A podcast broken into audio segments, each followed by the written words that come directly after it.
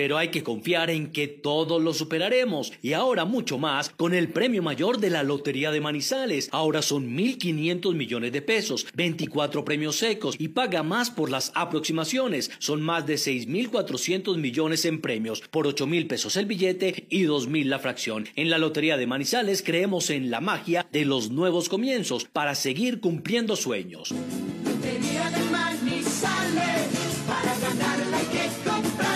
Juegue legal. Denuncia la línea 123.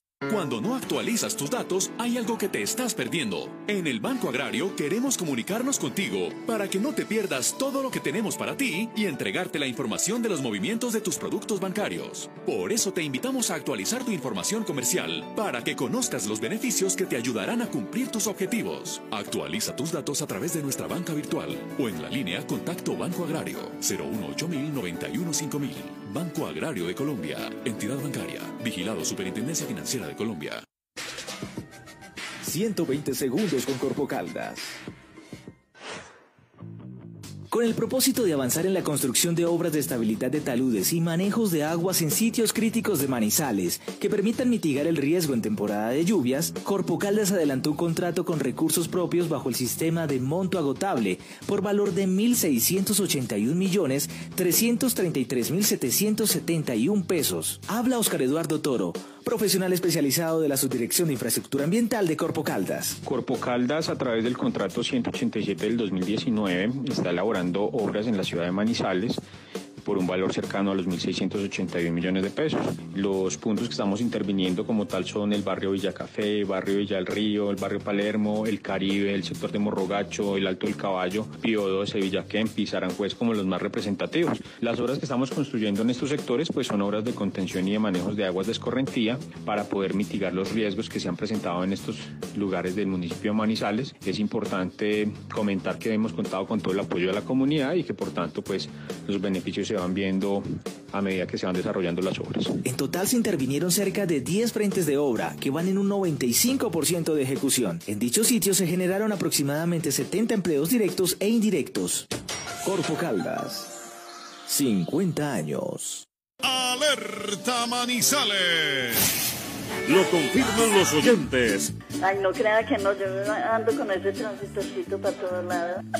Ayer y hoy la Cariñosa Manizales. La Cariñosa.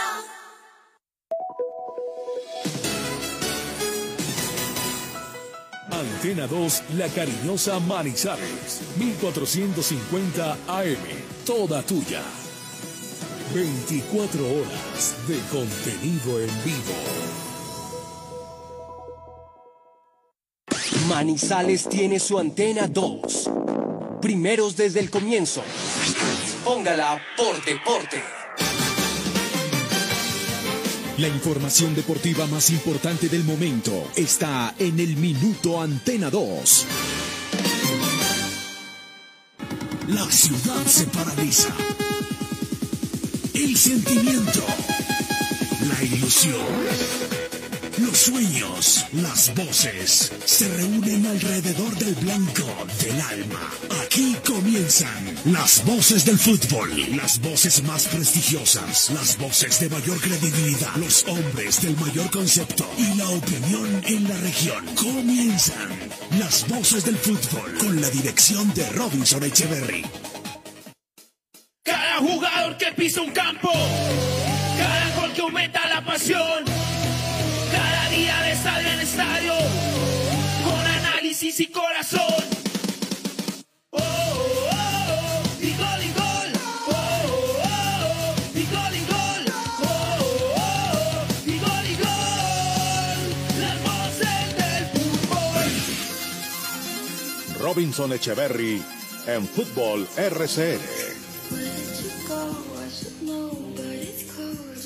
Hola señores, ¿cómo les va? Qué gusto, una de la tarde, cuatro minutos. Aquí estamos las voces, los número uno, a través de la número uno, la cariñosa 1450M para Manizales y Caldas, rcnmundo.com para Colombia y el mundo y también para Colombia y el mundo nuestro canal de YouTube donde estamos como las voces del fútbol Manizales y en Facebook Live y diferentes alternativas que ya les contará don Juan David Valencia por la que ustedes nos pueden escuchar. Gracias amigos, gracias por permitirnos a esta hora extender la manta en los 1450 y en todas estas eh, vías que ya les hemos contado al inicio de nuestro espacio. Muchos temas, señores, por supuesto del Once Caldas, fútbol de Champions ayer, fútbol de Champions hoy, eh, la noticia de Alianza Lima que es positiva, ¿no? Independientemente de las formas, pero de eso se había hablado eh, inclusive cuando el íntimo eh, había descendido. Ya les vamos a contar qué pasa exactamente con el equipo Alianza Lima, Copa Sudamericana ayer, hoy aparición en Copa Libertadores de Junior de Barranquilla, los equipos eh, colombianos en la vitrina internacional y muchos, muchos temas en las voces del fútbol. Ayer otra vez con polémica, otra vez con discusiones, la fecha de la Liga Betplay. ¿Cómo entenderlo de anoche? Yo no lo entiendo, sinceramente no lo entiendo. ¿Cómo entender lo de Junior y Nacional, lo de Nacional y Junior el domingo? No lo entiendo. ¿Cómo entender lo de Antier, de Bucaramanga Once Caldas, la metida de mano al once? Yo no lo entiendo. ¿Y cómo entender ayer la metida de mano que le, que le hacen al Deportivo Pereira? Robaron ayer al Deportivo Pereira, como robaron al once y como robaron a Junior. Esa es la palabra, esa es la palabra, así, así de sencillo, clarito, clarito a Junior, al Once y al Pereira, dos, dos visitantes y un local, en menos de una semana. No se queda uno con un sinsabor muy grande. De esos tres partidos, el único sin bar, el del Once Caldas. Pero tenía bar el partido de Nacional y Junior y tenía noche bar, por supuesto, como tenía que ser un partido decisivo, decisivo en la tabla de posiciones de la baja, el eh, partido del Deportivo Pereira y el cuadro de Eduardo Pimentel, el Boyacá Chico. Parecía empate, ¿no? Todo marcaba la vía del empate, pero apareció Cano y la metió, un buen gol, ¿no?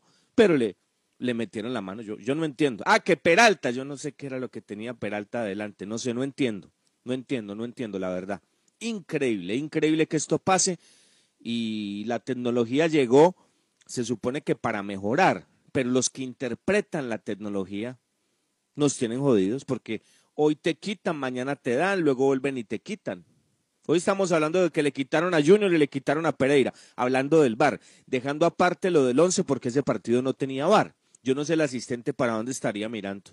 Estaría mirando para la tribuna de norte, allá en el departamental Alfonso López, o estaría mirando algún animalito que estaba en, occidental y le parecía curioso cómo se movía. Yo no sé el asistente dos dónde estaba mirando, hacia dónde estaba mirando en el partido Bucaramanga Once Caldas para comerse la jugada que se comió. No sé, no sé. Tanta gente nueva llegando a arbitrar partidos importantes. Tema complicado, tema complicado y, que no, no, no, genera confianza sobre todo, no genera eh, la posibilidad de uno sentirse tranquilo ante estos arbitrajes. Una verdadera lástima. Señores, aquí estamos, las voces del fútbol. ¿Cómo les va, Juan, Cristian? Qué gusto, buenas tardes. El concepto de la noticia en directo, con las voces del fútbol de Antena 2. Antena 2. Muy buenas tardes, eh, eh, Robinson, qué gusto, un saludo muy especial, muy buenas tardes, un saludo para usted, para Juan, para todos los compañeros, todos los oyentes de las voces del fútbol que se conectan a esta hora por todas las redes sociales, por la cariñosa y por RCN Mundo, nuestro canal de YouTube, en nuestro teléfono, en nuestro contacto. Los invitamos a que estén participando con nosotros, 322-401-3103. 322-401-3103. Muy bien, a propósito de ese tema vamos a tener un muy buen invitado, eh, Robinson, para hablar de esos eh, asuntos importantes relacionados con el VAR en Colombia, con el asunto arbitral, con la interpretación, con el manejo con todo esto que está ocurriendo, vamos a tener a, Rafael Sanabria, a Rafael Sanabria, que es un reconocido árbitro, exárbitro profesional, analista de Blue Radio, de Fox, de Caracol Radio, de muchas empresas eh, acá en Colombia, eh, medios de comunicación, además periodista, estará acá con nosotros en las voces del fútbol. Muy bien, hoy vamos a tener semifinal de la Copa Libertadores Femenina juega Corinthians frente al América de Cali. Uy, cuando yo leo Corinthians me pasa como un corrientazo, es que fue la última que caímos al blanco en Copa Libertadores y pues eso trae unos recuerdos terribles. Este es eh, Corinthians América, Champions también tenemos hoy, Copa Libertadores con la participación del Junior, todo como siempre acá en nuestro programa, don Juan. Hola, ¿qué tal Cristian? Saludo especial, muy buena tarde, qué gusto.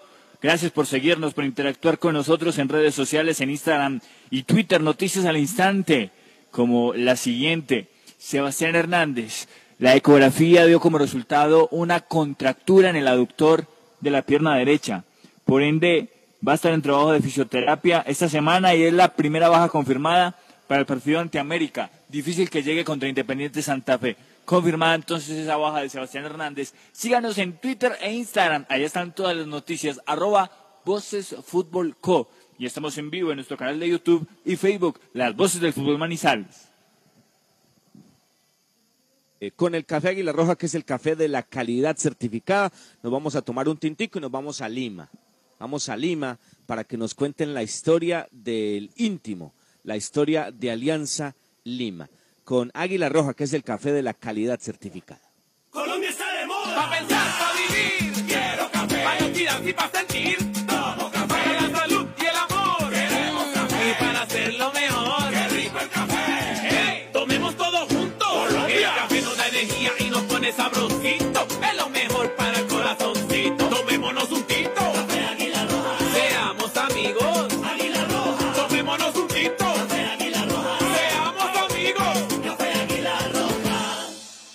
Voces del fútbol. Walter Arana nos cuenta todo este intrínseco entre lo sucedido entre Alianza Lima, Sport Huancayo, Carlos Stein, el otro equipo vinculado. Finalmente, el Tribunal de Arbitramiento Deportivo le da a la derecha a Alianza Lima y por ahora parece que el equipo íntimo se queda en primera. ¿Qué pasó? Walter Arana nos lo cuenta aquí en las voces del fútbol. Juan David, muy buenos días, buenos días a todos los oyentes de RCN Radio Manizales, Colombia. Los saluda su amigo de siempre, Walter Arana, de Lima, Perú. Bueno, con respecto al fallo, hoy muy temprano, para muchos, de alegría, eh, de emoción, porque Alianza Lima vuelve a Primera División. El tema es el siguiente. Eh, Alianza Lima, cuando terminó de jugar el partido el 15 de, de diciembre del 2020 ante Sport Huancayo y que perdió 2 a 0 y que lo y con este resultado el equipo descendía de categoría, pues inmediatamente los directivos del equipo de Alianza Lima presentaron un, una apelación ante la Comisión de Licencias de la Federación Peruana de Fútbol. Esta a su vez emitió un fallo declarando improcedente su reclamo. Posteriormente, Alianza Lima apeló ante el Tribunal Arbitral del Deporte en Lausana, Suiza, y justo hoy en la mañana, a las seis de la mañana, hora peruana, seis de la mañana, hora de Colombia, Tribunal Arbitral del Deporte emitió una resolución en la cual eh, le otorgaba eh, el beneficio y le otorgaba el derecho al Club de Alianza Lima y eh, aceptaba su pedido de reclamo, por lo que decidió que el equipo blanqueazul no descienda y permanezca en la primera división del fútbol peruano. Eh, ante esta situación, eh, el equipo Carlos Stein, que había quedado 16, mientras que Alianza había, en el puesto 17 había quedado Carlos Stein en el campeonato del año pasado, Alianza en el puesto 18, eh, pues este, no sabemos qué va a pasar. Me imagino que la Federación Peruana de Fútbol va a emitir en las próximas horas un comunicado determinando o definiendo qué es lo que va a pasar con el fútbol peruano, efectivamente con la Liga 1. Si se, si se juega con 18 equipos, en este caso vuelve Alianza Lima a la primera división y desciende Carlos Stein o juega con 19 equipos. Es un tema complicado. Este es mi informe desde Lima, Perú, para RCN Radio Manizales. Un fuerte abrazo y siempre a sus órdenes. Como nos gusta, señores, a la fuente. Ya será un tema de la federación, ¿no? En Perú. ¿Jugará con 18 o con 19? La noticia es que vuelve. Vuelve Alianza, eh, el equipo que había tenido el insuceso en el mes de diciembre. Vuelve a la primera división. En el escritorio, sí, pero vuelve. Tenía sus argumentos, lo anunció Víctor Marulanda en su momento y regresa el equipo íntimo. Regresa. Señores, vamos al corte y volvemos mucho más por contarles en las voces del fútbol. Las voces del fútbol.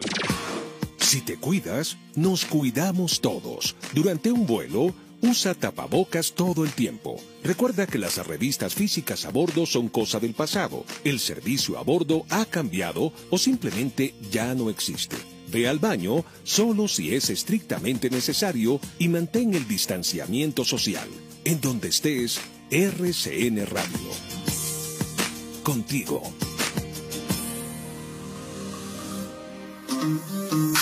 Señores, arepa casera la bracita, arepa paisa de pincho, aliñada de queso, de queso y jamón y muchas, muchas delicias más. Pedidos a cualquier parte del país al 874-392. Tome nota, cualquier parte del país. 874-3912. Aquí están las voces del fútbol.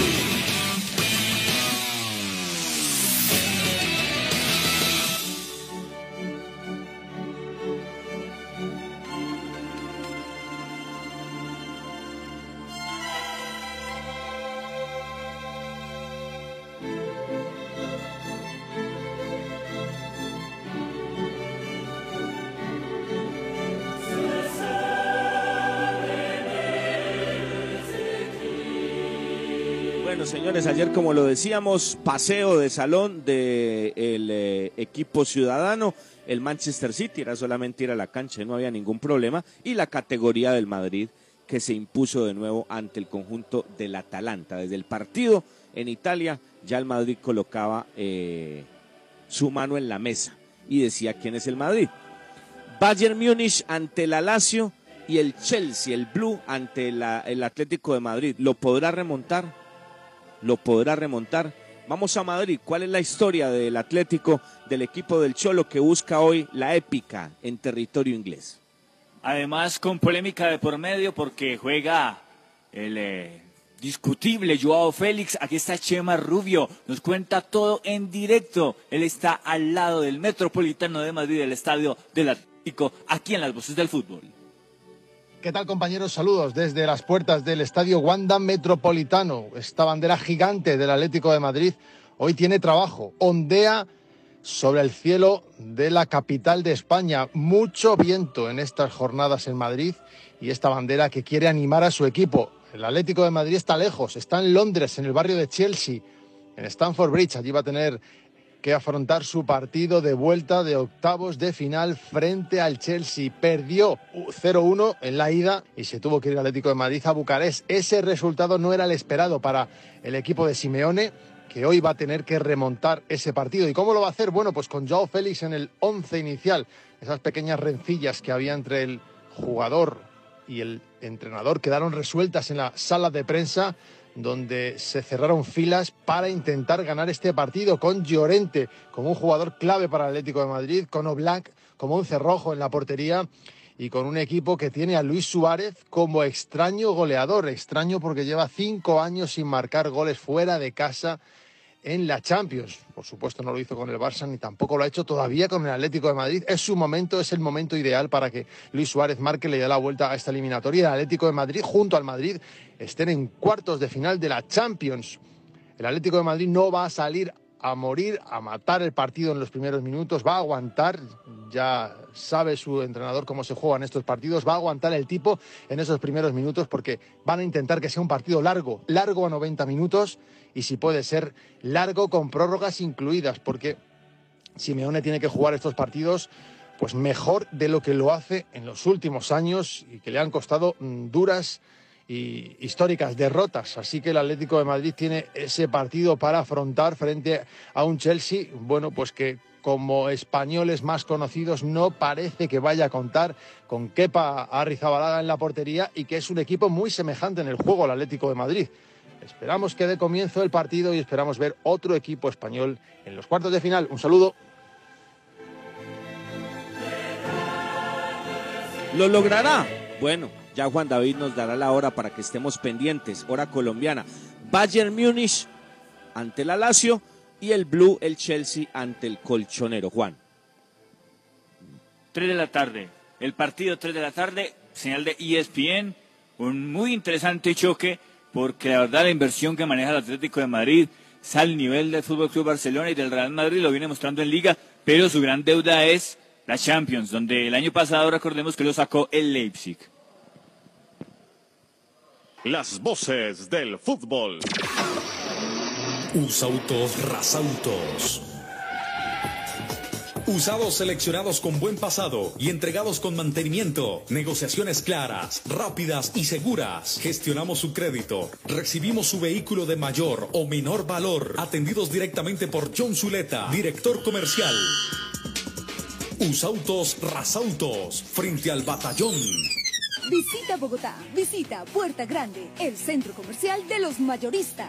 Ropa, accesorios, calzado, joyas y mucho más. Los mejores precios de San Andresito San José. Puerta Grande San José, el centro comercial. Calle décima entre carreras 22 y 23. Hola, soy Juan Felipe Loaiza Salazar, mejor ICFES de Caldas 2022. Obtuve un puntaje de 463. Hice mi preparación en el preuniversitario Calenda. Gracias a este entrenamiento y mi perseverancia, alcancé este logro. Ahora es tu turno. Ya son siete años consecutivos en que Calenda entrena el mejor ICFES de Caldas. Calenda abrió inscripciones en sus programas. Info www.calenda.edu.co. Los autores y artistas vivimos de abrir puertas a la imaginación. Apuéstale a la creatividad productiva. Todos trabajamos por Colombia. El arte y la cultura son parte vital de la economía del país. Conoce más en www.derechodeautor.gov.co. Dirección Nacional de Derecho de Autor. Promovemos la creación. Viaje seguro. Viaje en Unitrans. ¿Qué nos garantiza el pago del pasaje? Con el pago completo de su pasaje cubrimos el salario del conductor, el mantenimiento mecánico y estético de las bucetas, los elementos de bioseguridad para los usuarios, los impuestos municipales y las pólizas de seguros. Con el pago del pasaje contribuimos a la generación de empleos directos e indirectos y al progreso de Manizales. Unitrans, 55 años, contando con su preferencia. El concepto de la opinión y la información. Nuestra razón de ser. Somos las voces del fútbol de Antena 2.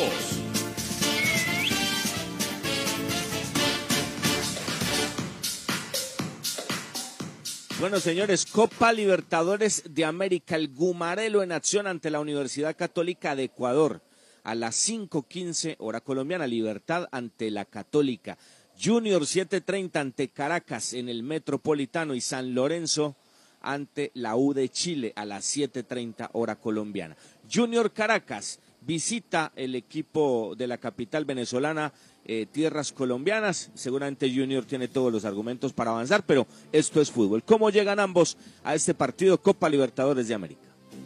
Así es, eh, Junior Caracas y Junior a ratificar esa victoria en el partido de ida. Esperamos a darle manejo a ese compromiso. Vamos a presentar a don Richard Martínez con Rasautos, extraordinario servicio, rotación de vitrina permanente, todo muy bien atendido por eh, don John Zuleta y toda la gente de Rasautos. Un saludo para ellos. Invitamos a Richard Martínez y lo que tiene el Junior para el partido de esta noche. Un saludo cordial amigos, desde Barranquilla les habla Richard Martínez. Vamos a entrar a informar del Junior de Barranquilla que tiene 23 jugadores convocados desde el día lunes después del entrenamiento nocturno que se hizo en el Estadio Romelio Martínez y ayer se reforzó con cinco jugadores de los que no habían estado en el partido de liga que se perdió 1 por 0 ante Nacional de la fecha 12 en Medellín. Sebastián Viera, Fabián Biafara, Willer Dita, Germán Meri Gabriel Fuentes, arquero y defensores.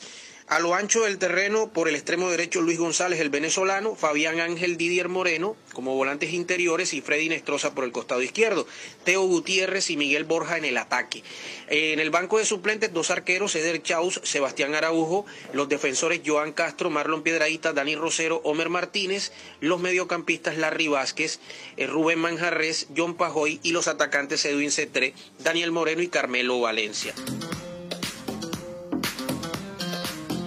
Y Elías López nos cuenta todos los pormenores de Caracas. 11 contagiados por COVID en la delegación que no pudo llegar a la capital del Atlántico. ¿Qué pasa con el Caracas? Nos los cuenta aquí Elías López en las voces del fútbol. Hola amigos de RCN Radio en Manizales, Colombia. Les saluda Elías López desde Caracas, Venezuela, para hacer un informe de este Caracas Fútbol Club que hoy enfrenta a Junior por la vuelta de la fase 2 de la Copa Libertadores. Un Caracas mermado, un Caracas con muchas bajas. Ayer el equipo capitalino, bueno, ayer nos llegaba la información de que había algo extraño, estaba pasando en Caracas, de que había varias bajas por diferentes motivos, entre ellas 11 eh, miembros del Caracas Fútbol Club, no se especificó si fueron jugadores o hay miembros también del cuerpo técnico, miembros del equipo directivo, etcétera, eh, que dieron positivo por COVID-19 a las pruebas realizadas el día domingo, que es el día eh, en el que Caracas pues se hace la- las pruebas por el Instituto Nacional de Higiene. Luego el día lunes se repitieron esas pruebas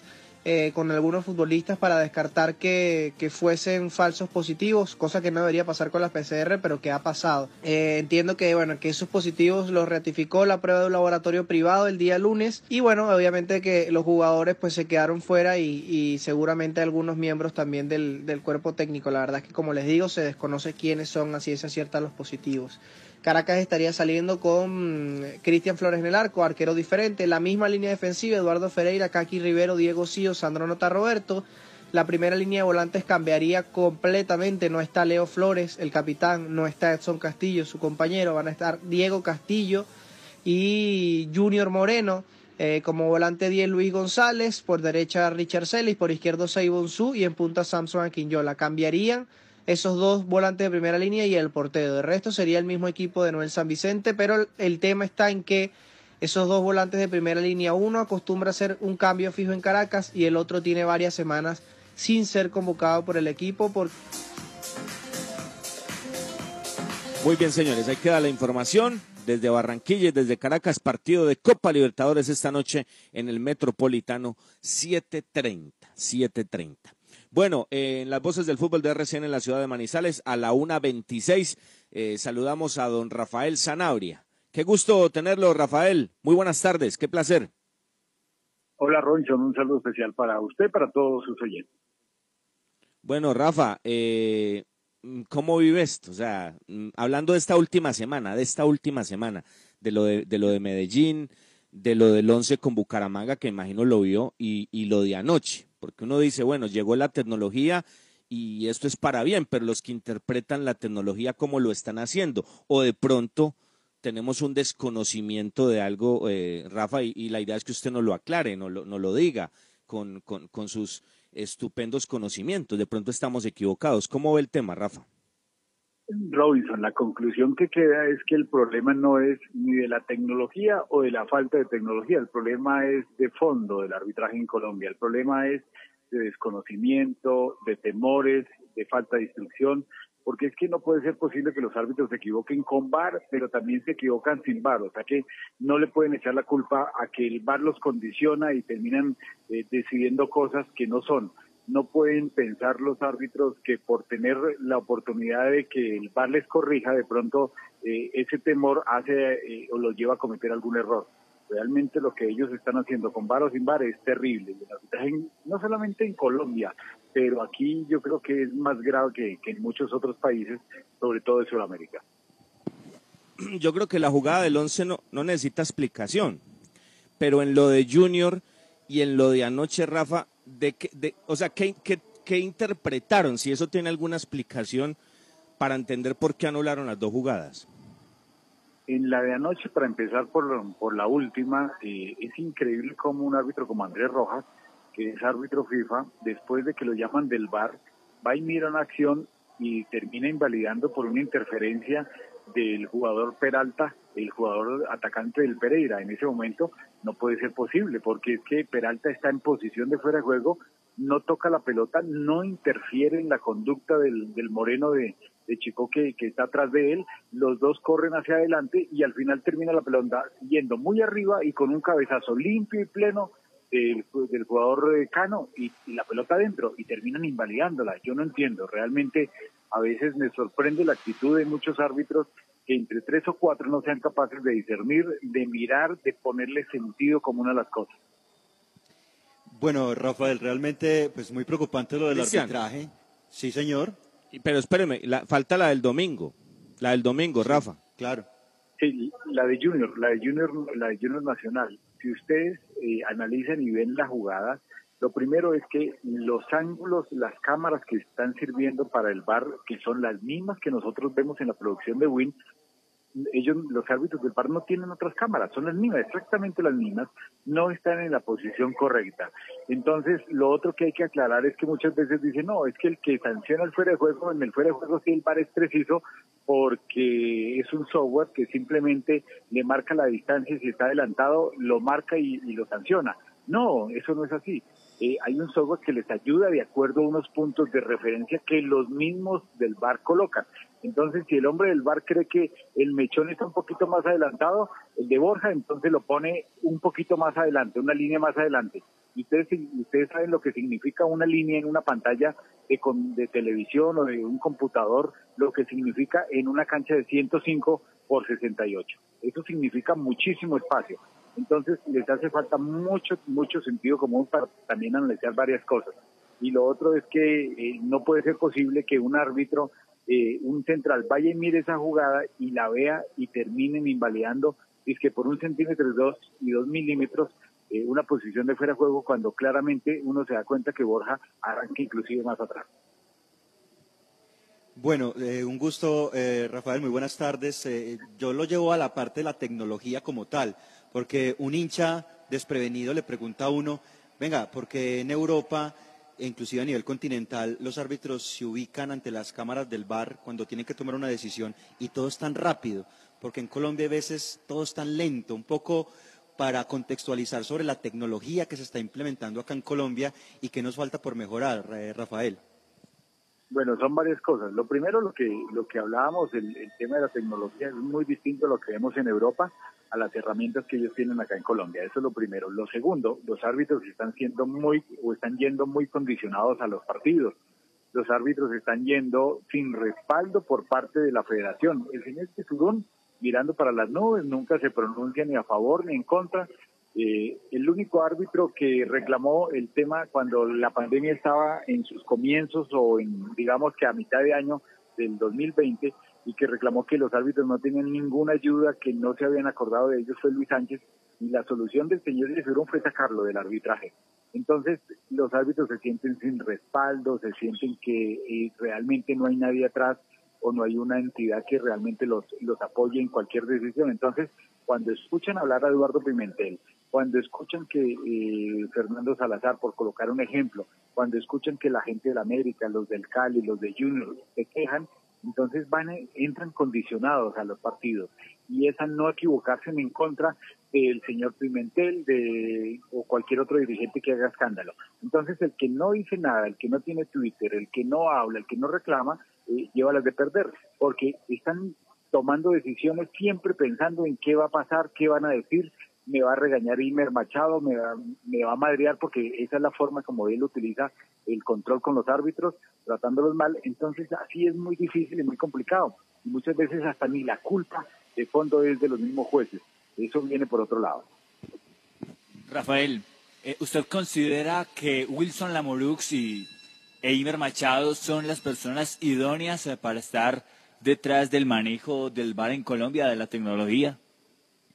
No, para nada, para nada, porque es que Wilson Lamorú salió por la puerta de atrás, lo sacaron porque no servía para árbitros, tenía muchos problemas, le quitaron su escarapela FIFA y lo sacaron. Y Oscar Julián lo que hizo fue meterlo en el tema del bar. Y el señor Imer Machado, el señor Imer Machado eh, tampoco, tampoco sirve. Él no tiene, él como árbitro no fue malo, pero él no tiene las herramientas ni la pedagogía para ser instructor, para manejar. Aparte de eso, se dice en el ámbito arbitral que él quiere ir en una campaña política porque le encanta la política en su región de Casanares y que quiere ser senador de la República, entonces está buscando el apoyo de diferentes regiones y por eso es que usted salen muchos árbitros de la región, no árbitros de departamentos importantes que futbolísticamente eh, no tengan, digamos, tanta injerencia eh, en que el señor Imer Machado les diga, venga, me ayuda con cuántos votos. Entonces salen árbitros de Casanares, salen árbitros del Meta, salen árbitros de Córdoba, salen árbitros de la, muchos de la costa y los árbitros de Antioquia, los de Bogotá, los del eje cafetero, los árbitros que tienen constante, eh, digamos, trabajo en sus diferentes ligas y que pueden tener más oportunidades por su capacidad, no los nombran. Entonces es muy, muy difícil y muy complicado. Y siempre, siempre que esté la mano del amigo, del instructor, del que póngame a este, que lléveme a aquel, mándemelo para Bogotá, que es que yo vengo de, de una reunión de Conmebol y entonces quiero aprovechar de, de paso para verlo y a ver cómo está corriendo, o que venga, vam- vamos a Villavicencio y yo le enseño a correr bien, o que el señor Buitrago, que ahora dicen que es el nuevo instructor de Conmebol, que el señor Buitrago, que, que es muy amigo de, de los muchachos jóvenes, de los árbitros, entonces, ¿quién controla eso? y, y después nos vamos a quejar por la jugada y claro que tenemos que analizarla, pero el tema de fondo es otro. Sí, no, el, el fondo, el fondo es otro, Rafa, y es muy delicado lo que usted cuenta. Pero, pero yo voy a ser más directo, inclusive, cuando se dan esas visitas a Bogotá y venga, yo lo llevo a, a Villavicencio y le enseño a correr. Rafa, eh, Oscar Julián Ruiz, ¿hasta cuándo va a estar manejando esto? No sé, hasta que hasta cuando los directivos de la federación se lo permitan. No puede ser posible. Oscar Julián fue un gran representante en el tema arbitral como fue, porque eso no tenemos que desconocerlo a nivel internacional. Eh, así en, los, las Copas del Mundo no le había ido bien. En, a nivel sudamericano dirigió varias finales, estuvo en muchos campeonatos, Copas América. Eh, eh, fue un hombre representativo, pero como instructor realmente el daño que le está haciendo al arbitraje es terrible. Y entonces su mejor amigo, que es Hernando Buitrago, su compadre, su cómplice de muchas cosas, ahora es el nuevo instructor de Conmebol. Entonces eso no puede seguir pasando acá y hay, hay cosas que yo no entiendo porque los directivos y muchos saben lo que pasa, pero nadie dice nada. No, es increíble. Es increíble, increíble. ¿Y la solución a esto cuál es, Rafa? ¿Cuál es? O sea, el fondo. Acá hablamos de forma y de un fondo que, que está absolutamente oscuro, oscuro por estos mismos personajes eh, que están ahí, ahí haciendo de la suya. La solución de fondo, ¿cuál puede ser en un corto y mediano plazo?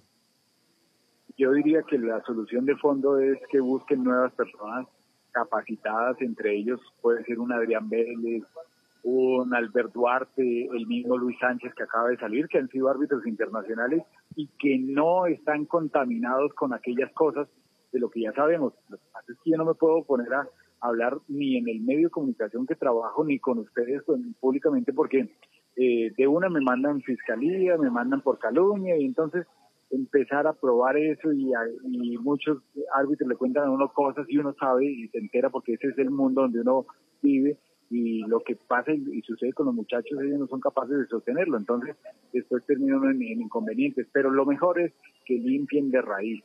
Ni más Buitrago, ni más Oscar Julián en el tema arbitral, ni más el señor Machado, y que le quiten el control al llano, al meta, Casanare del arbitraje desde hace muchos años. Hay árbitros capacitados en el Valle, hay árbitros o árbitros capacitados en, Barranquilla, como el mismo Chucho Díaz, JJ Torres en Cali, los árbitros del eje cafetero, donde qué pasa con Jorge Hernán Hoyos, con muchos árbitros, por ejemplo, de, hablando de Manizales, que no están contaminados y que han tenido la experiencia de ser árbitros profesionales y árbitros internacionales y nunca les han dado la oportunidad. Siempre el mismo manejo viene desde Villavicencio.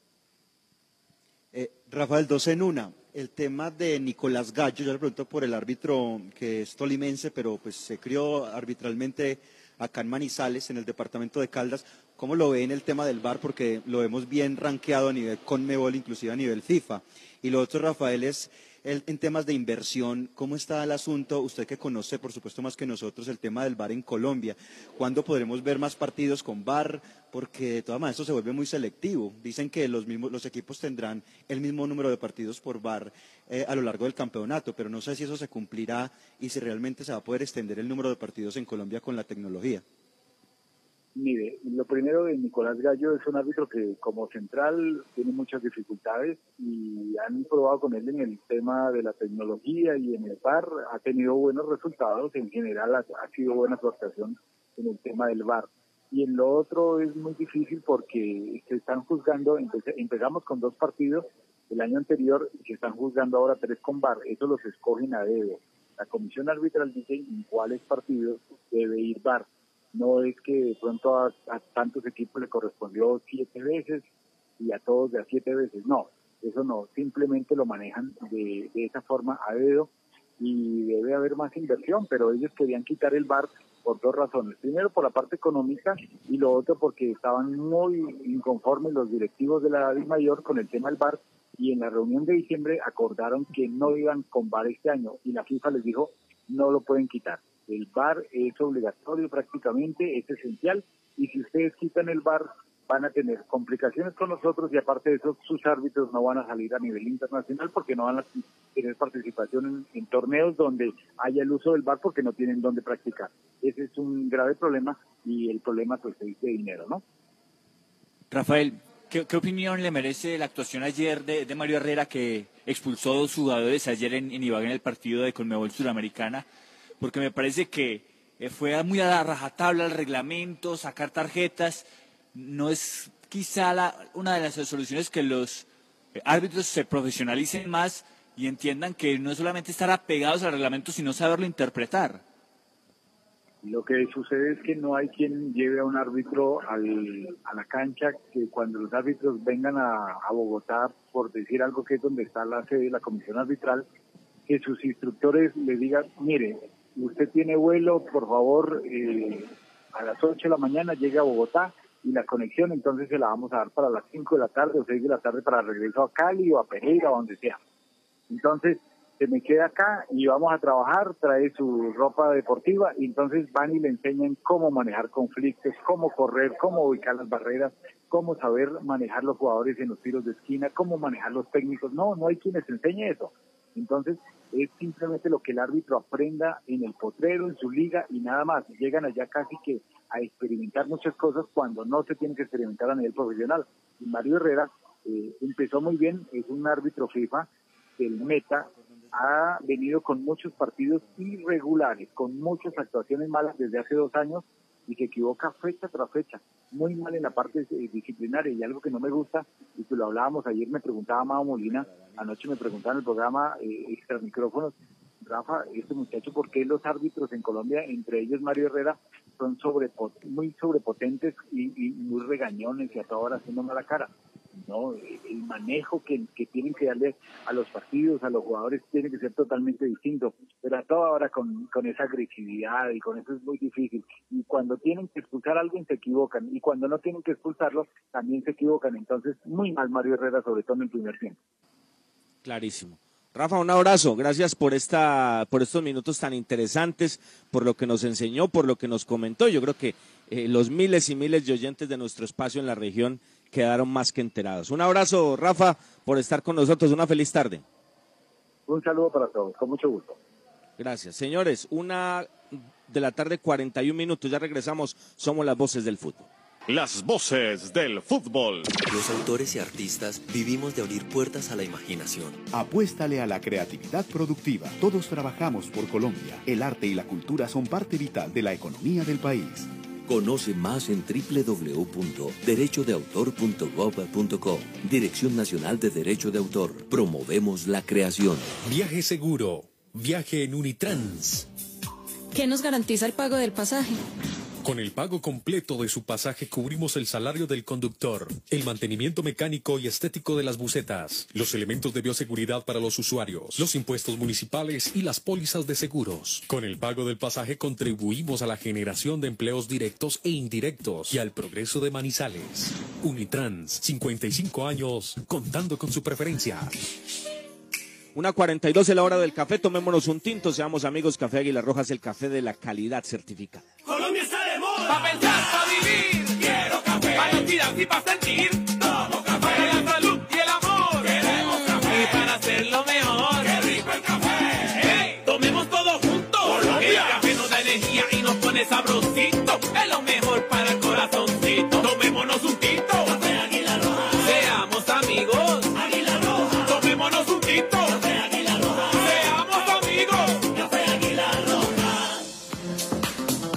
Arepa paisa, señores. Arepa de pincho, aliñada de queso, de queso y jamón y muchas, muchas delicias más. ¿Dónde? Ay, hombre, por favor. Arepa casera la bracita, únicamente.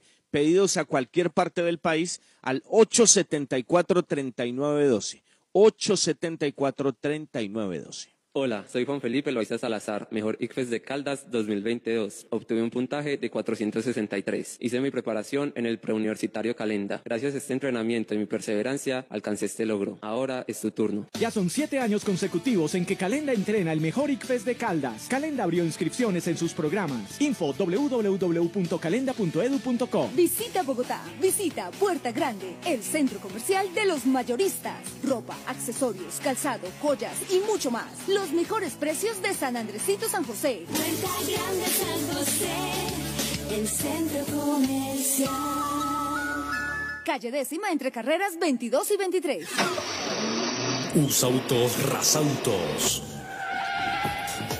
Usados seleccionados con buen pasado y entregados con mantenimiento. Negociaciones claras, rápidas y seguras. Gestionamos su crédito. Recibimos su vehículo de mayor o menor valor. Atendidos directamente por John Zuleta, director comercial. Usautos Rasautos, frente al batallón. El concepto de la noticia en directo, con las voces del fútbol de Antena 2.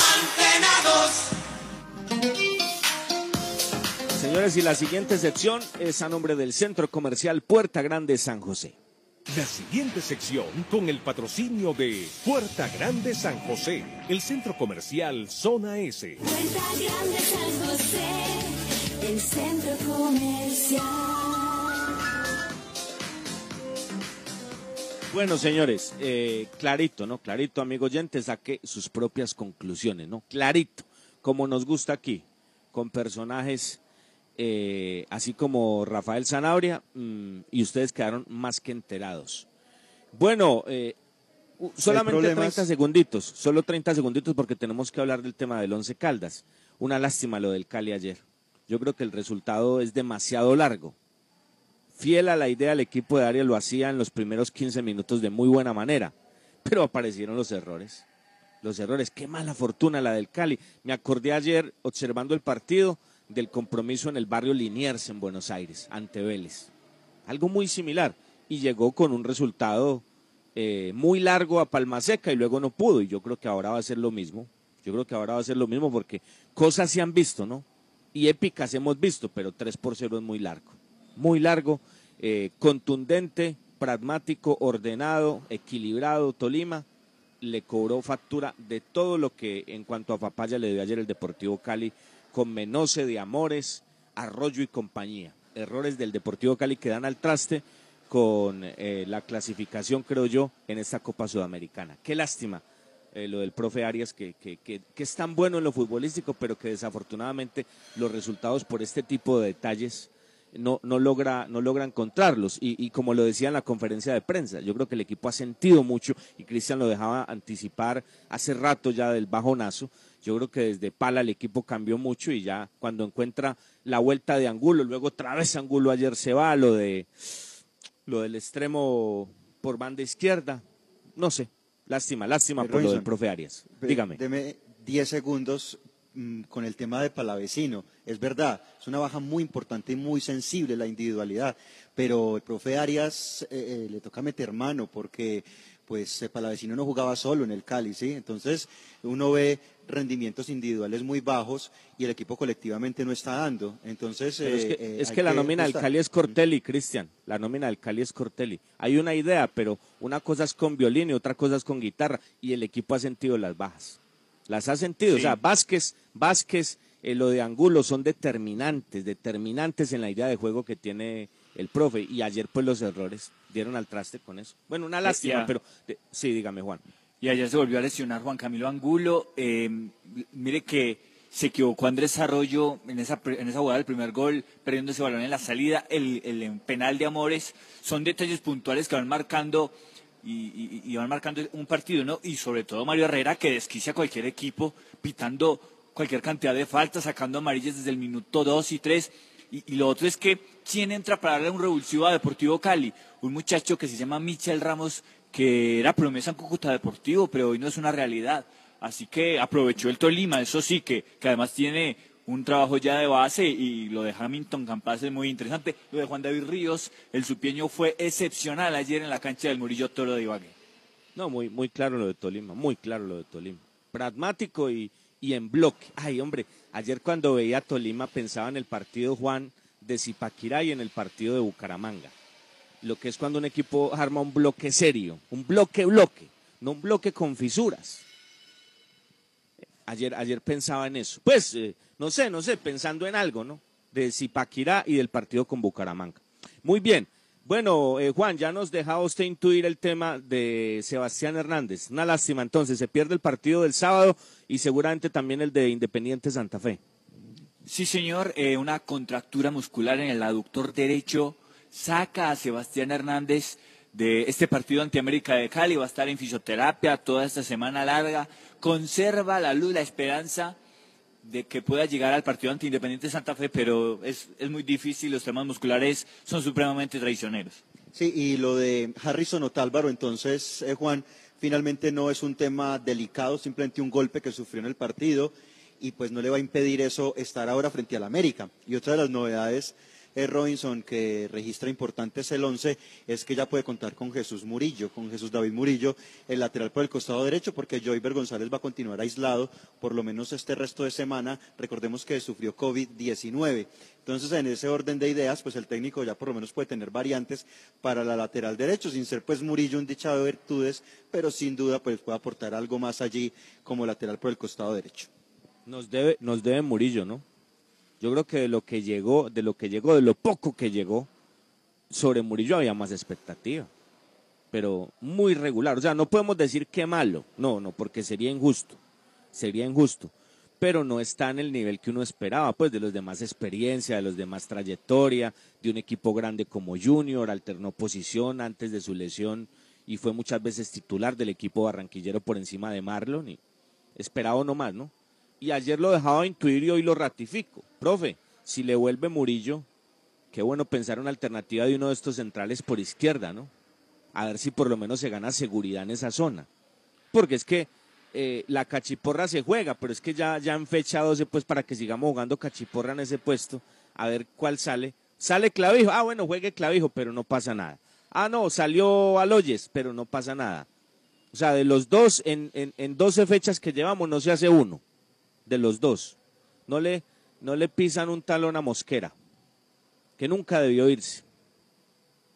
Nunca debió irse. Y en esa debilidad, en esa debilidad que muestra el equipo eh, por las bandas y principalmente por la izquierda, pues uno esperaría que a partir de la presencia de un jugador como Murillo, el equipo se pueda fortalecer en esa zona para tratar de ir corrigiendo. Pero cuando usted ve que las dos bandas tienen complicaciones, tienen problemas, entonces corregir se hace todavía mucho más complicado y encima de eso súmele que en los últimos partidos por el planteamiento del técnico pues prácticamente los laterales no han tenido respaldos y mete los respaldos Lara en el segundo tiempo como en el partido pasado cuando, cuando lo que se necesitaba era otro movimiento, ¿cierto? Pero bueno, eh, sigue el técnico mirando y esperemos pues que aproveche la semana para este partido contra el América porque recordemos que América viene en alza y que no vayamos a hacer un papelón en casa. Lo paradójico es que por derecha donde ha tenido que improvisar no ha tenido tantos problemas. Y donde tiene supuestamente los especialistas, los naturales del puesto por izquierda, ha sufrido demasiado, no solamente por actuación individual, que lo de Baloyes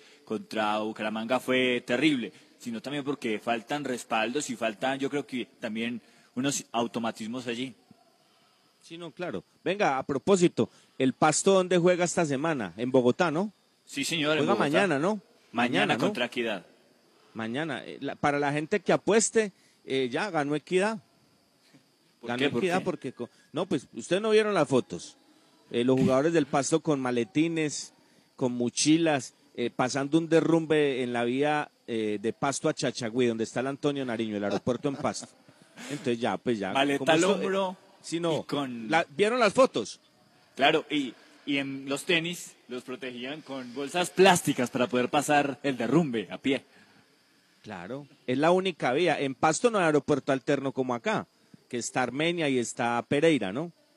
No, allá es, sales por Chachagüí cuando puedes salir, porque muchas nos quejamos de la nubia, pero si la gente supiera lo que es salir de Chachagüí o llegar a Chachagüí, entre otras cosas, un aterrizaje espantoso, es, terrorífico llegar a Chachagüí con esos cerros que se ven a la izquierda cuando el, avión va buscando pista. Eh, Mm, y no hay alternativa. Entonces les tocó pasar por encima de un derrumbe a los jugadores del pasto. Entonces imagínense el desgaste. El desgaste de esos muchachos, uy, el pie derecho, uy, se me enterró, uy, el pie izquierdo.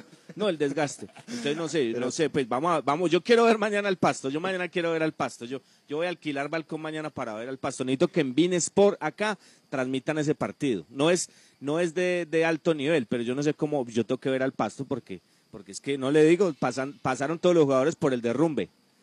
Uno allá que tenía más, más, más, más de la rodilla para abajo ya tenía ya cuando dio un paso en una de esas curvas allá. Entonces no sé, imagino que el desgaste fue mucho, ¿no? Entonces ya corredor, no, pues corredor dijo ya no, aquí no hay nada que hacer y, y ya esto con, con lo del derrumbe estamos listos, ¿no? Eh, quiero que hagamos un ejercicio. Lo que pasa es que hoy no nos, hoy no, hoy nos, no nos dio el tiempo, lógico. lo vamos a hacer mañana. De la base, de la base que en fecha 12 ustedes crean que pueda tener Once Caldas y, y lo hacemos con la gente para que la gente opine. Y dejamos ahí de una vez la pregunta para que la gente responda. O sea, de lo que ha hecho el Once Caldas, que ha tenido cosas buenas, buenas por momentos, únicamente por momentos en partidos, con, con facetas ofensivas, con facetas defensivas, con altas, con bajas. El problema es que ha sido solamente por momentos. Eh, ¿Qué base podría tener hoy Once Caldas? Hoy, hoy, hoy, hoy, hoy, hoy. Porque mire que, bueno, vuelve Murillo. Listo, Murillo. Uno sabe que si no está Murillo ahí, hay que improvisar. en el tema de los centrales, yo creo que uno ve algo claro a esta altura. Hay que ser honestos, pues respetando opiniones y cada uno dará su opinión. Por izquierda, eh, que Dios nos coja confesados con el que juegue. En la mitad de la cancha dependemos en este instante de tres jovencitos, de tres jovencitos. Eso tendría que tener por lo menos en uno de ellos un poquito de más categoría, ¿no? Pero todos jovencitos en, un puesto tan clave. Alejito García, el bebé García, Robert Mejía y Carriazo. Pues los, a Carriazo que lo seguimos esperando, ¿no? A Carriazo y a Méndez lo seguimos esperando.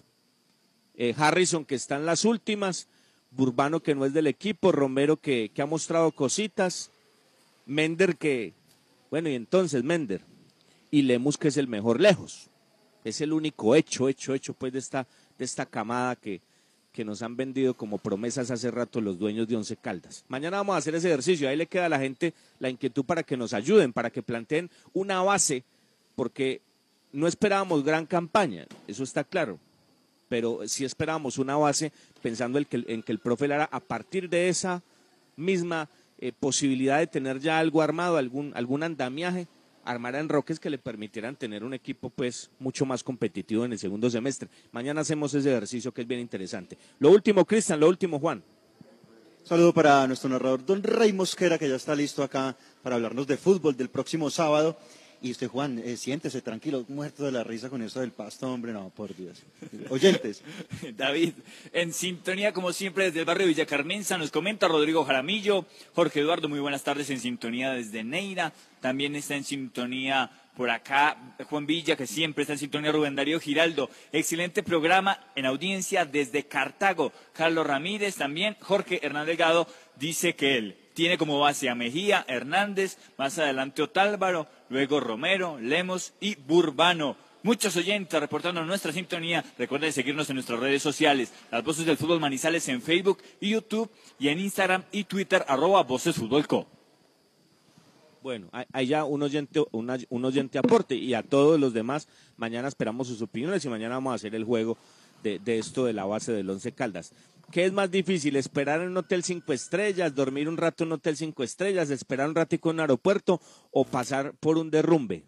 Arriesgando inclusive hasta la vida. Bueno, eso les tocó esta mañana a los jugadores del Pasto. Vamos a ver mañana Pasto qué hace en la cancha del estadio Metropolitano de Techo al sur de la capital del país. Señores, mil gracias por la sintonía.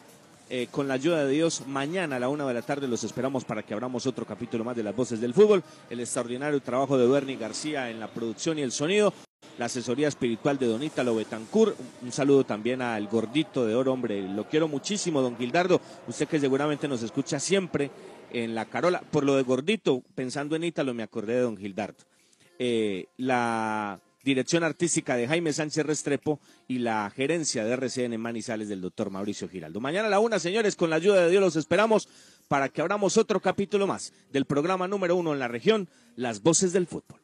La anterior sección con el patrocinio de Puerta Grande San José, el centro comercial Zona S. Visita Bogotá, visita Puerta Grande, el centro comercial de los mayoristas. Ropa, accesorios, calzado, joyas y mucho más. Los mejores precios de San Andresito San José. Puerta Grande San José, el centro comercial. Calle décima entre carreras 22 y 23. Las voces del fútbol. Para conocer toda la información del mundo del deporte, visite www.antena2.com. Lo confirman los oyentes. Reportando sintonía de la quiebra del billar. Muchas gracias. Muy buena sintonía, muy buena música. Ayer y hoy La Cariñosa Manizales. La cariñosa. RCN se identifica con la tranquilidad. Chao, mi amor, salgo a la cita médica. El aguacero no me dejó salir. No tienes que salir de casa para tus consultas. Entra a doctoraquí.com. Agenda tu cita virtual con médicos especialistas desde 40 mil pesos. Doctoraquí.com. Sin contratos, sin filas, sin trámites.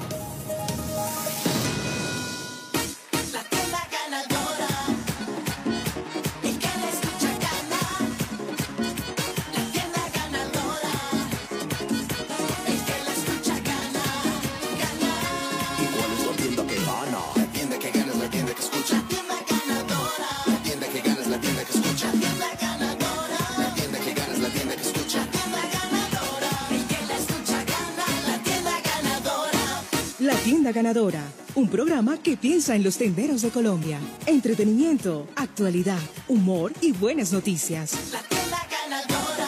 En la cariñosa, La Tienda Ganadora. El que la escucha, gana. La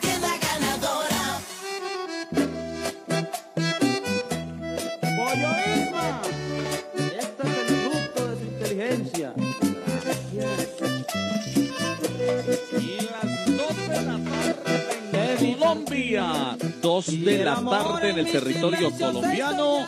Señoras y señores, un abrazo. Aquí estamos a esta hora, en esta cita diaria, la comunión diaria que tenemos con todos y cada uno de ustedes, nuestros amables oyentes en el país. Hoy nos acompaña uno de los grandes exponentes de la música vallenata en Colombia. Estaría cumpliendo un año más de vida. Ustedes identifican esa voz. No les voy a decir de quién se trata, porque más adelante el Bayunito nos va a hablar de ese gran legado musical, de ese gran vallenato clásico que nos dejó este hombre, con un sentimiento extraordinario a la hora de interpretar las letras de sus canciones, así como ustedes lo escuchan. Y en esta mañana, o en esta mañana no, en esta tarde, que es lo que quiero decir, en esta tarde, fría en la ciudad de Bogotá, eh, escuchando estos vallenatos, pues hombre, se le eriza a uno la piel realmente, ¿no? Y se vienen recuerdos inmemorables a nuestra, a nuestra mente, eh, a nuestra memoria, ¿no? Porque este es, este es un- uno de esos clásicos, de esos vallenatos con los que eh, nacimos y crecimos muchos los, eh, los contemporáneos con este servidor, los que llegamos a los 40, 45, ¿no? Y esto es para celebrar, sí señor, para celebrar. Porque hoy con ritmo vallenato abrimos la tienda ganadora, el programa de los tenderos que como siempre les acompaña con grandes invitados, con grandes personajes, con muy buenas recomendaciones para ustedes los tenderos y comerciantes en el país. Llueve en algunos sectores de la capital de la República, llueve en algunos sectores de la ciudad de Bogotá, pero nosotros, con el calor humano, con ese cariño que nos identifica, con este, con ese calor humano, con este, con este sentimiento, pues estamos dando apertura a la tienda ganadora. Bayonito, un abrazo vallenato con uno de los más grandes hoy en la apertura musical. ¿Cómo me le va Bayonito, mijo? ¡Feliz tarde! Compañeros, nuestros amigos tenderos y comerciantes en el país, sí señor, hoy miércoles, el ombliguito de la semana. Ah, para saludarlos y desearles lo mejor con el fondo musical, como vos lo decís, con uno de los, de los grandes, si no el más grande de la música vallenata, y con este ritmo apasionado, querendón, apechuchón, que es el vallenato clásico, lleno Sí, de señor. sentimiento, lleno de nostalgia, pero con una inmensa alegría para decir te quiero, te amo. ¡Ah, qué maravilla! Hoy en la tienda ganadora el programa de los tenderos. Acuerden, amigo, amigo que nos está escuchando. Vamos a elegir el tendero de la semana en el mes del hombre de nosotros. ¡Ave María! Así que si su papá, su tío, su abuelo, su cuñado, su suegro es tendero, envíenos una nota de voz al 321 490 4548. Vea, mi papá llama James Orlando, tiene una tienda hace 25 años y yo quiero saludarlo como el tendero de la semana en la tienda ganadora. Mándenos ese audio, nos manda su dirección, su número de contacto. Nosotros lo vamos a contactar, sí señor, para hablar con él, porque va a ser el tendero de la semana. Vienen muchas sorpresas en este mes de marzo, el mes de nosotros. El de Correcto, nosotros. sí, señor. María. Bueno, Mm. Bayonito, con más veras hoy abrimos la tienda ganadora porque llueve aquí eh, sobre la manzana inteligente de las comunicaciones, sobre el sector de la Magdalena, sobre el sector del Centro Internacional en la capital colombiana. Pues con mucho más veras, mi estimado Bayonito, con este frío en Bogotá, abrimos la tienda ganadora con un rico, al lado de un rico y delicioso tinto de café Águila Roja, el de la calidad certificada. Tomémonos un tinto, seamos amigos, café Águila Roja, con pastas Nuria tan buenas que se comen solas, pasta Nuria, aquí en la tienda ganadora. Bayonito, hoy vamos a tener eh, un balance eh, aquí en la tienda ganadora con invitados especiales de Fenalco acerca de lo que ha dejado. eh, más exactamente, hoy estará con nosotros el doctor Juan Esteban Orrego, director ejecutivo de Fenalco Bogotá, para hablarnos de toda esta balance eh, negativo, por supuesto, ¿no? Por supuesto que ha dejado el COVID-19 en nuestro país. Señoras y señores, con María Cristina Ardila, que es nuestra gerente nacional, Oscar Mauricio Carvajal, Jason Palmar, el Bayunito, la gran Juana Mirella Santos, Mauricio el Pollo Gómez, y quien les habla, James Orlando Ruiz, de la Asociación Colombiana de Locutores, con el Vallenato, señor. Eh, ¿Usted me permite eh, 10 segunditos para enviar un saludo? Esa es Sin la lambonerías, por favor. No, sin, sin lambonería es la llave. Hoy 17 de marzo, eh, para saludar con muchísimo cariño, desearle a Aurora Galvis Cardona un feliz cumpleaños lleno de bendiciones, una mujer espectacular, especial. ¿Sabe por qué es especial? Porque es muy tolerante. Me aguanta a mí, a mi esposa. El saludo hoy en sus 25. No, no, no, no 25, Jamesito. 25. No, Ve. me diga tracacunas, una hermosura de mujer. Ah, ¿Cuántos? No, 25. ¿Y para quién? Para Aurora Galvis Cardona, mi esposita. Ah.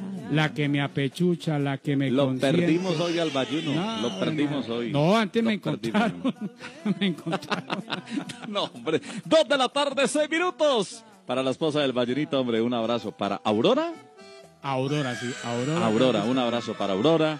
Yo no sé cómo hace para soportar y aguantar tanto, pero Mío, con ese, no- con ese nombre, con ese nombre necesitaba el complemento, el bayuno. Qué bolista. Dios la bendiga, Aurora. Felicitaciones en sus cumpleaños.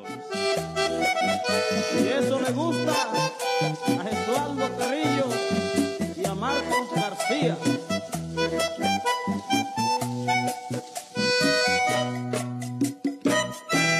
La aplicación de la tienda ganadora sigue cargada de obsequios. Descárguela gratis. Diligencia sus datos y acumule puntos para redimirlos en espectaculares obsequios. El que la escucha y la descarga, gana. ¿Qué está ocurriendo en Colombia? Para el pequeño comerciante, para el tendero de barrio. ¿Cómo las noticias del país lo afectan a usted, amigo tendero? Ha generado una gran confusión en medio de la opinión pública. Entérese aquí escuchando La Tienda Ganadora, porque el que la escucha, gana. Alerta,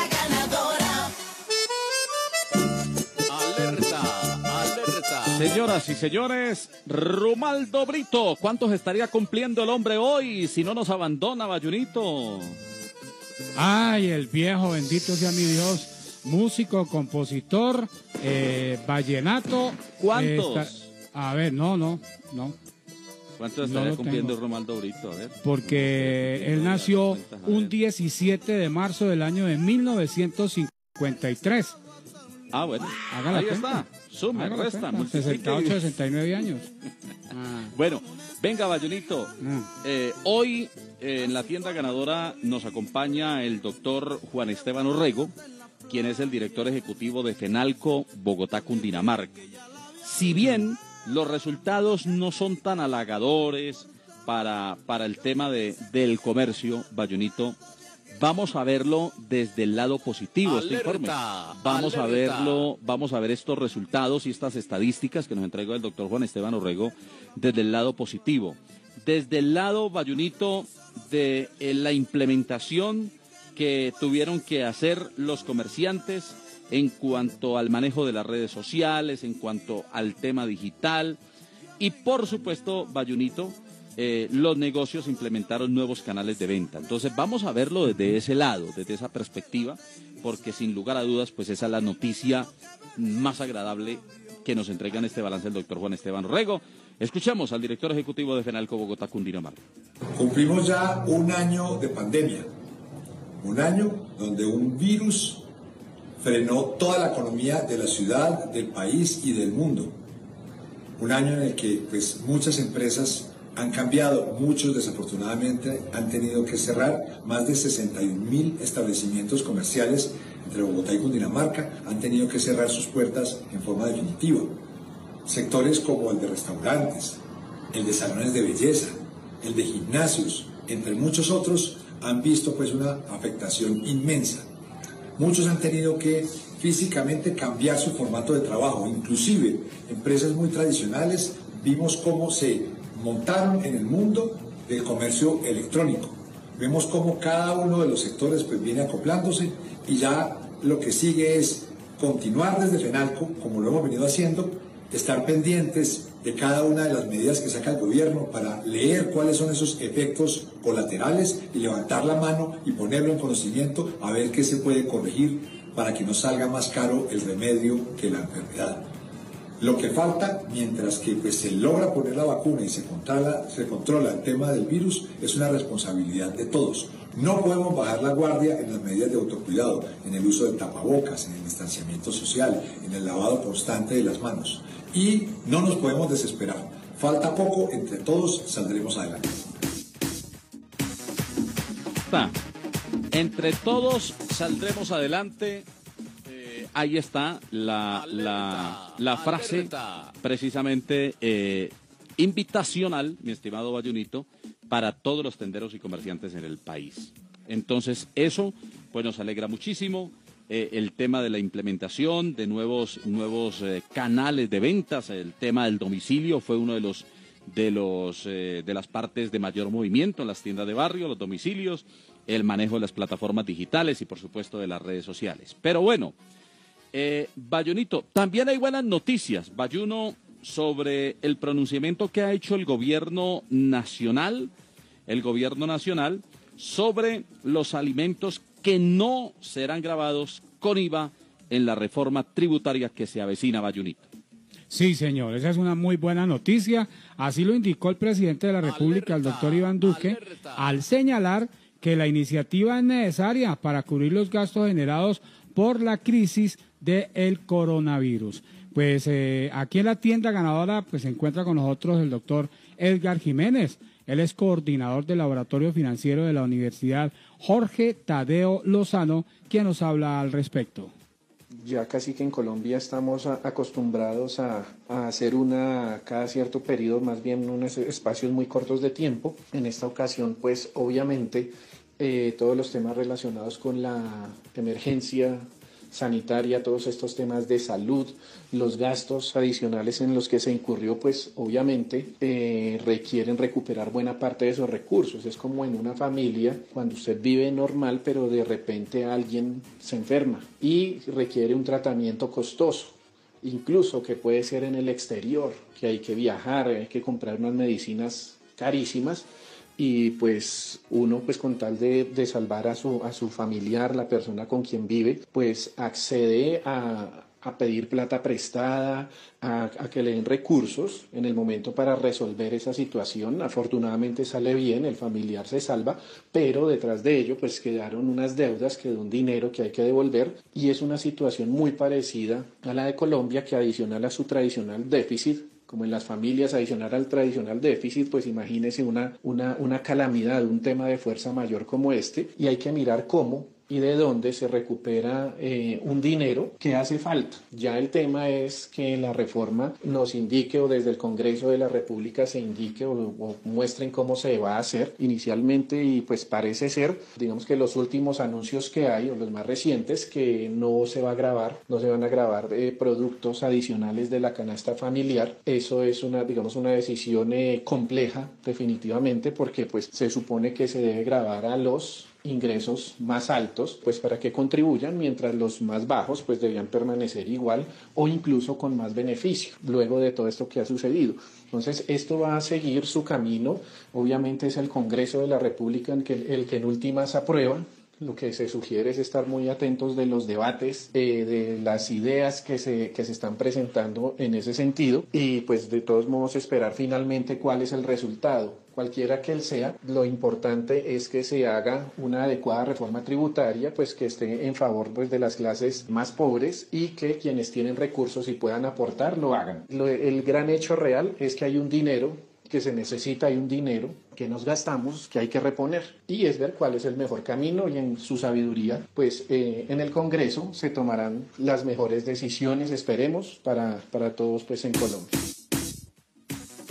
Bueno, ahí está, Bayunito. Entonces, eh, es una noticia, Bayuno, que, que realmente, y las hoy, como, como en la tienda ganadora, siempre los invitados haciendo el análisis de, de este tema. Recuerde que, Bayunito, los gremios pegaron el grito en el cielo. señor. los consumidores también cuando se anunció inicialmente de que serían más eh, los productos de, de la canasta familiar que serían grabados eh, con el IVA en esta nueva reforma tributaria. Entonces podemos, como dicen por ahí, Bayunito, dormir tranquilos. Yo creo que este año no habrá más reformas tributarias, Ah, Dios quiera que yo.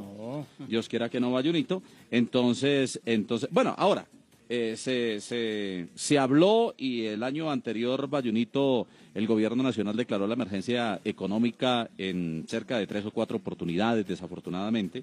Entonces, pues bueno, pensemos en positivo, en que este año pues no se hable más del tema de la reforma tributaria y esta es una buena noticia y qué buen análisis el que nos entregaba el doctor Edgar Jiménez, quien es el coordinador del laboratorio financiero de la Universidad Jorge Tadeo Lozano.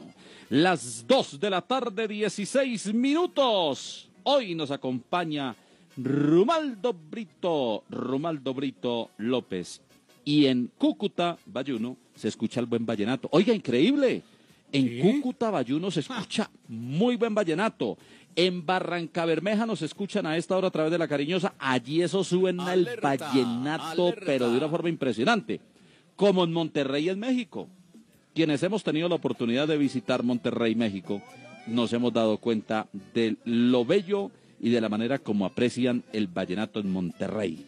Pues Bayonito, hay información hablando de la frontera, información desde Cúcuta a esta hora de la tarde. Claro, las cosas de mi tierra, vamos recorriendo nuestro hermoso país y esta vez llegamos a Cúcuta y allí nos encontramos con nuestra compañera Carol Gómez. Pues estuvo conversando con la gerencia regional de Medimás para conocer que la EPS va por casi el 50% de la vacunación de personas en norte de Santander contra el COVID-19. Un informe que nos presenta a esta hora nuestra compañera Carol Gómez desde Cúcuta. Carito, buenas, buenas. Feliz tarde, compañeros, amigos y oyentes de la tienda ganadora en todo Colombia. Así es, desde Cúcuta les informamos que estuvimos en diálogos con Tomás Bravo, gerente regional de Medimas EPS, quien asegura que la vacunación por parte de esta EPS va en casi el 50% en norte de Santander. Escuchemos. Cada una de las IPS en este momento está, eh, de las IPS vacunadas.